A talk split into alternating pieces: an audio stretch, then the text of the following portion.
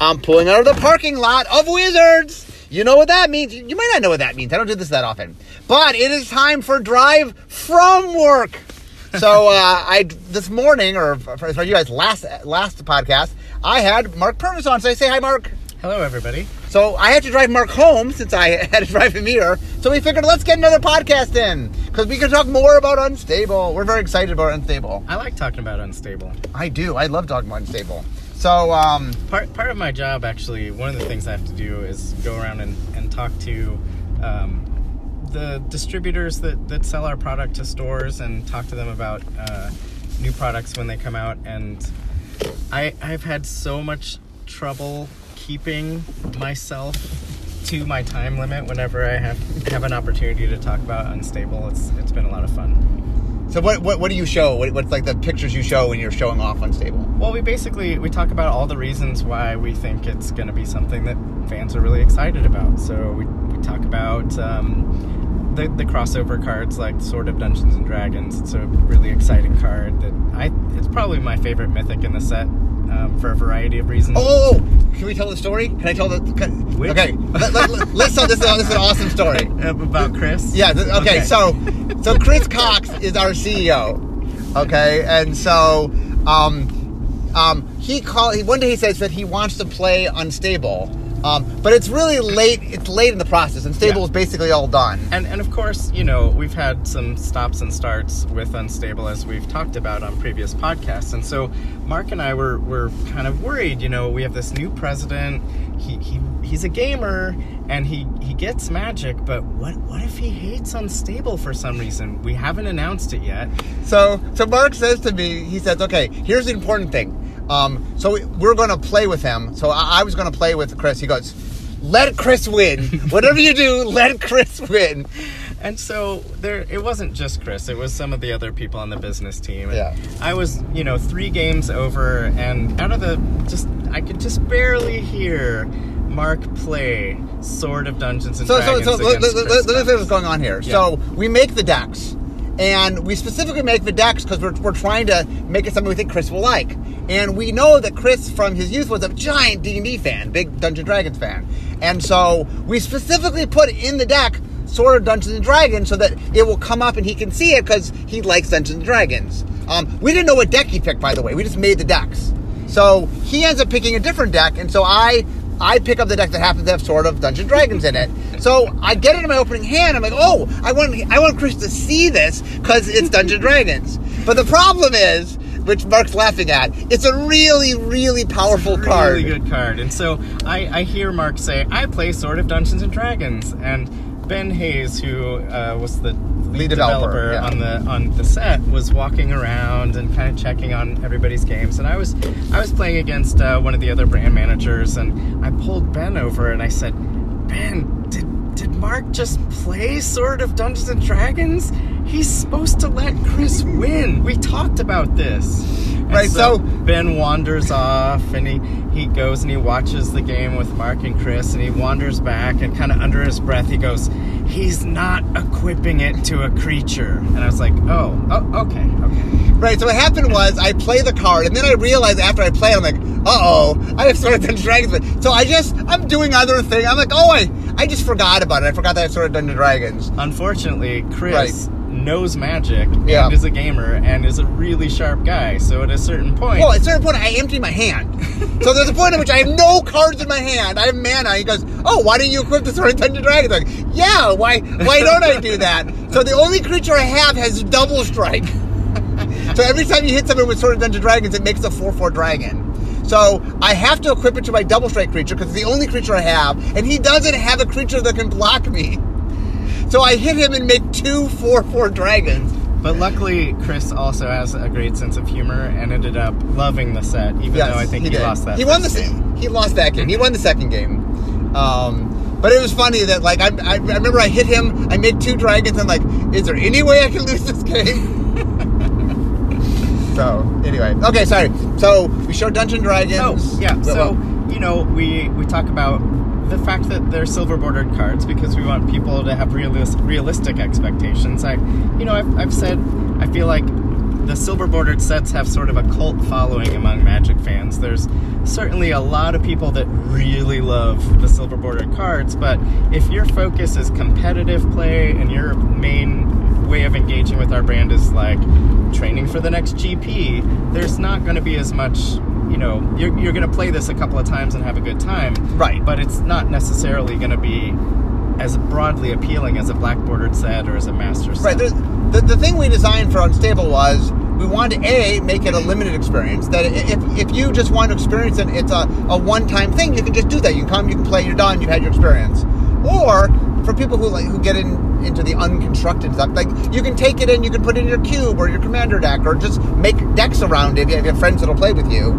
Yep. And I did, speaking of Commander, I did actually confirm with our resident Commander Rules Committee member that they are, you know, their position is that if your play group wants to allow silver-bordered cards, by all means, you know, have as much fun with silver-bordered cards in your Commander deck as you'd like. But as far as anything official, they're still kind of deliberating on how to handle silver-bordered cards. That we did, one of the things we did do was we purposely put a lot of legends in the set so that if you wanted to make an un-commander deck, you can. In fact, it's funny, we're still previewing stuff as far as you guys, because it's you guys are listening to this in the future as far as we're concerned. You know, Unstable's out and everything, but for us, we're still previewing it. So it's fun. Like today, it was Agent of Sneak Day, so we were showing off X and Phoebe, head of Sneak, and Animate Library, and some fun stuff. Man, I love Animate Library. I love cards like that just force you to think about zones or parts of the game in a way that you just never would think of. Yeah, Animate Library, by the way, I tried to actually put that in a real Magic set, and it didn't work. So then I tried a version where, like, it's star, star, where stars equal to the number of cards in your deck. But it proved a little too... just keeping track of it was a little hard. What happened was, it wasn't in this... We were in development, and somebody said something and reminded me of the existence of that card. And I'm like, oh, we have to put this in, we have to put this in. So I made Dave take out a card. I go, take this card out, put this card in. And I think Animate Library is one of the last cards to go in the set. Well, I'm glad I made it in, because I love Magic cards, whether they're silver-bordered or black-bordered, that just have words on them that have never been on Magic cards before, that just make you...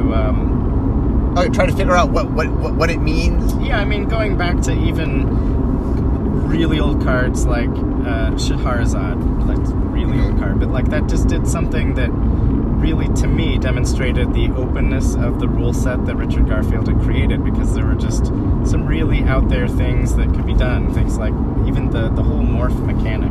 I guess I'm getting a little sidetracked, but I do like talking about Magic.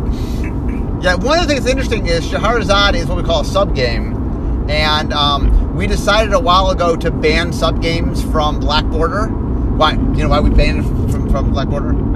Time. Tournaments, yeah. It caused a tournament problem. Yeah. So Silver Border picked it up. Silver Border, some of what I do is testing the future, and some of what I do is remembering the past. So subgames are something that I've done a subgame in every Unset, although the first one was a little less subgame, but the Unhinged had Enter the Dungeon, where you played a subgame under the table, and Unstable has The Countdown is One, where you play a subgame, but you start at one life. Yeah. Yeah, that's awesome. So what is your favorite Unstable card? It's almost certainly Earl of Squirrel. Let's talk about the alternative art for Earl of Squirrel. That's a good story. Sure. So the art that's going to appear, that Matt Cavotta did, that's going to appear on the promo version of the card, is actually something that my wife had commissioned for me for my 40th birthday, and has been hanging in my office at Wizards of the Coast for years. And when it came time to pick a promo card, and we wanted to do something special, we wanted to do something alternate art, and this was not my decision, but the team that was in charge of that asked if they could use that art as the alternate art of Earl of Squirrel. The original artwork is also amazing. It's Millevauche Saran painted that artwork, and it's just incredible. But the piece that ended up going on the promo version and subsequently on some of the Ultra Pro products that were made. That's actually something that was that was in my office for a couple of years before Unstable was ever finished. So actually, let me tell you the, my favorite present that Matt ever gave me. What? He gave me Mize as a birthday present, the original art to Mize. Oh, cool. Which is on the cover of Unhinged. The booster pack of Unhinged has Mize on it. It's the one with the giant pink rabbit holding its own foot. Well, I know you weren't talking about the promo version of that. That is true, because you own the promo version. That one, yes. I love original artwork. So the promo version of Mize is dogs playing magic. Yes, I always wanted, in my game room, I always wanted a big velvet painting of dogs playing poker. But when I found out that this piece by Mark Zug existed, I knew that there was, that was miles above dogs playing poker. So here's the trivia question. Where did that art come from? I actually know this because I looked it up when I came to Wizards of the Coast. It was originally commissioned for Unstable or Unglued 2. Yep. Do you know what the card was called? I do. Okay, very good. What's the card called? I don't know if we should talk about it. Oh, okay. Oh, that's a fine point. Okay, so what's my favorite? I have a lot of favorites. I do like Earl of Squirrel. I mean, for me, I've always loved squirrels in Magic, and one of the first design and development teams I was ever on was the Commander decks, the very first ones. Mm-hmm. And I went to the creative team at the time, which I knew was not wild about squirrels, and I said, look, I want to do a card called Squirrel Cannon. And I wanted to shoot a squirrel at your opponent, do 1 point of damage, and then they get a squirrel. Yeah. And they told me at the time, this is acceptable for this release, we will do this. And then when the card ended up actually getting concepted, it ended up being Squirrel Catapult. Mm-hmm. Or, I'm sorry, Acorn Catapult. Yeah. And apparently there had been a pretty extensive debate about whether or not if you shot a squirrel at somebody and it did 1 point of damage to that person... Oh, would the squirrel survive? It would kill the squirrel, which is, I guess... I mean, it could be a hardy squirrel. But it was very heartbreaking to me that there was... we had finally gotten to the point where we could have another squirrel card in black bordered Magic, and it ended up not happening. So every time for years, I would go to some casual play group or meet some group of people who played Magic, there would always be someone who would come up to me and have to show me their squirrel deck. And I've always had a squirrel deck that was my favorite casual deck. And so I'm glad that we have so many awesome squirrel lords and squirrel-related cards in Unstable. Yeah, we are two of the biggest squirrel fans.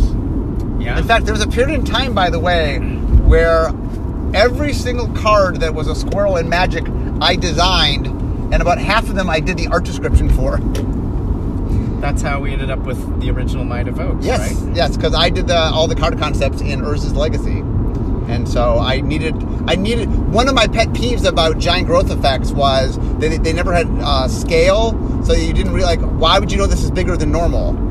So I said, I want to show scale. So I said, it's a forest, and you see some creature, booming above the forest, and you had to know it's a small creature, so why not a squirrel? Because those aren't big.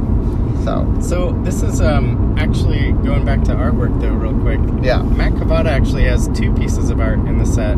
Okay. If you work at Wizards of the Coast and you're an artist, it's really hard to also be commissioned to do artwork. But he actually did another piece of art in the set. Oh, which part? What did he do? It's the one with where you open the booster with all the. It's called Sum the Pack, I think. Yes. Yeah. And so it's been a couple of years since he's had a piece of art in Magic. Oh, that's cool. Yeah, that card was originally called Undead Legions. Yes. Because it was trying to be a joke that maybe you want to open the pack with 15 creatures in it. Although there's Phage in that pack, by the way. If you open up Phage, you lose. So it's a good pack, but it comes with a poison pellet. You can occasionally lose by opening up a Legions pack. That's funny. I think I knew that he had done that. I forgot. When we give all the artwork for a set to our licensing partners, we often let them pick the artwork.